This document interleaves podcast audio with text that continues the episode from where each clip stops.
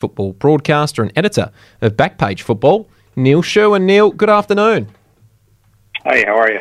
Very well, Neil. How about you? Uh, what are your thoughts on the big news that uh, Ross Pelligra is now uh, confirmed as the new owner of the Perth Glory?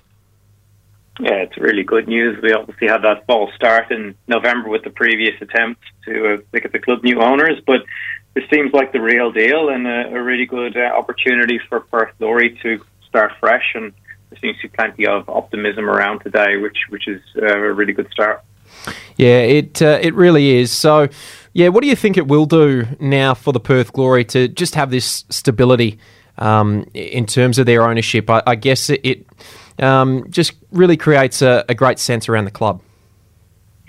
It does. I think uh, one of the benefits that we've got is it's a it's a group that's already in football and is already doing things in the Australian sporting landscape as well, and potentially bringing in some some ex Socceroos who know uh, the, the the lay of the land and know what's required to succeed. So I think if you're going to get new owners um, coming into the league, we obviously have some some dynamics in the, the makeup of the competition and the structure of it that can be quite difficult to navigate if you're not familiar with, with the workings. But these guys will, will know what it's about and know what they're doing. And uh, yeah, I think the um, the confidence stems from that. That there's there's not that element of the unknown uh, like we've had with say Brisbane and the Bakrie Group, for example.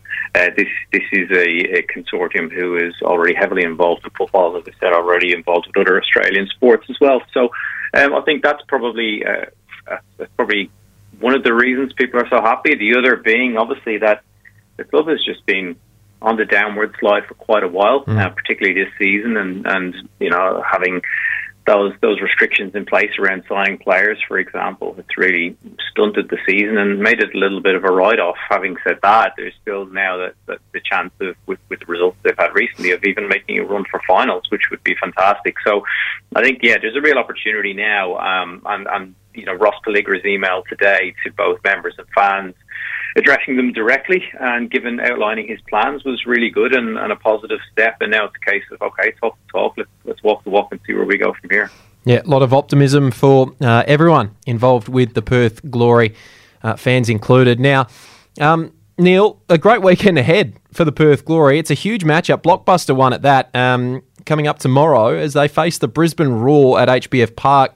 6.45 kickoff, and uh, well, it doesn't get much bigger than this because Ruben Zadkovich is the current interim head coach of the Roar.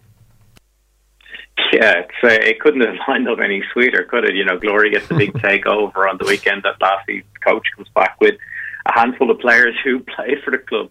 Um, so yeah, it's, it's just one of those those really really nice storms, and hopefully people get out and support it. The weather's looking good. It's a nice time for a, for a Saturday evening game, and there's, there's a, there is actually something to play for, which we may not have said a few weeks ago. So I'm really looking forward to it. I'll be there, and um, looks like the new owners are going to be there as well to to address the those in attendance and um, and maybe give an, an idea of what's coming next.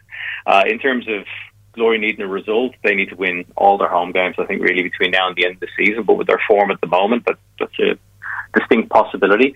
And uh, maybe there's a few scores to settle with some of the Glory players who who were either overlooked um, last year or didn't feel that they got the opportunities that they potentially deserved. So there'll be an element of spice to the game. Um, it'll be an inter- It'll be interesting to see what reception Ruben Zadkovich gets, particularly from the shed. So all these little narratives, uh, you just put them all together, it does make for a really intriguing night of football. And yeah, I'm really looking forward to it. Yeah, going to be a great uh, battle. And like you said, the Glory, they've been playing some really good football as of late. It's been uh, really entertaining to watch. What do you think has really been um, the, you know, what, what do you attribute this turnaround in form to? I think it's a little bit of a siege mentality. Um, uh, when your backs are against the wall and people are writing you off, and you know it, it looks like there's there's no way out in terms of you can't sign players. It's just you got to work with what you have. Um, I think Alen Stajcic has spoken about that. That the players that are there really want to play for the fans. At the end of the day, they're professionals. They want to win games. Um, so that that's been a big factor, and it, it's it's made them play with a, a little uh, a little less fear, I suppose, than maybe they ordinarily would, because we're in this environment where you you don't have relegation, so you may you might as well go all out and try win games when you're when you're chasing the teams ahead of you. Um, we're also probably benefiting from the fact that they've been quite suspect defensively. So it means that they're conceding goals. So if you concede two, well, you need to score three at the other end to win the game. And and we've actually seen that in quite, quite a bit this season, where it's come down to the last few minutes. You know, both teams are leaking goals, and uh, it's been it's been thrilling. And the last game out against Melbourne City at home was one of the the craziest games overall that I've, I've seen for quite a long time. But it wasn't the first one that was full of goals and incidents this year. So if, if nothing else, while they've they've struggled through this period of not having owners, it's certainly been very entertaining to watch. Yeah, it has. Uh, so we look forward to that match. We also look forward to uh, the women's match coming up over the weekend. They'll be looking to get back to their uh, winning ways against the Central Coast Mariners. Seven thirty kickoff on uh, Sunday night. Do you think they uh, will come away with that win? It's uh, it's a really even battle between these two clubs. Yeah, I, I, th- I, thought last week was, was a bit of a must-win game against Canberra, given where Canberra and the Laver and Glory playing at home. They couldn't get the job done there, and it's been a real slump lately, and that they're they're now really cast adrift a bit from that from that finals. And the start of the season looked so good, sitting top of the table after a few games, really building on the last couple of seasons. Uh, but now, yeah, real real danger of slipping away and um, and just petering out. So it, it is a must win. Um, hopefully that they can get a good crowd there as well to support them on, on Sunday. And as you say, both teams are really close on the ladder. There's only two points separating them. Um, sorry, one point separating them and two two goals in the difference. So they could find themselves they're sixth at the moment, could even drop down a little bit lower if results go against them. Yes, it's definitely a must-win game, and they re- they need to get back into form soon. Yeah, they uh, they really do. Uh, currently, we have uh, some A League matches taking place right now. So, Melbourne victory in the women's leading Western Sydney 4 0 uh, with uh, not too much time remaining in that match. And uh, half time between Western United and the Newcastle Jets, Western United leading 1 0.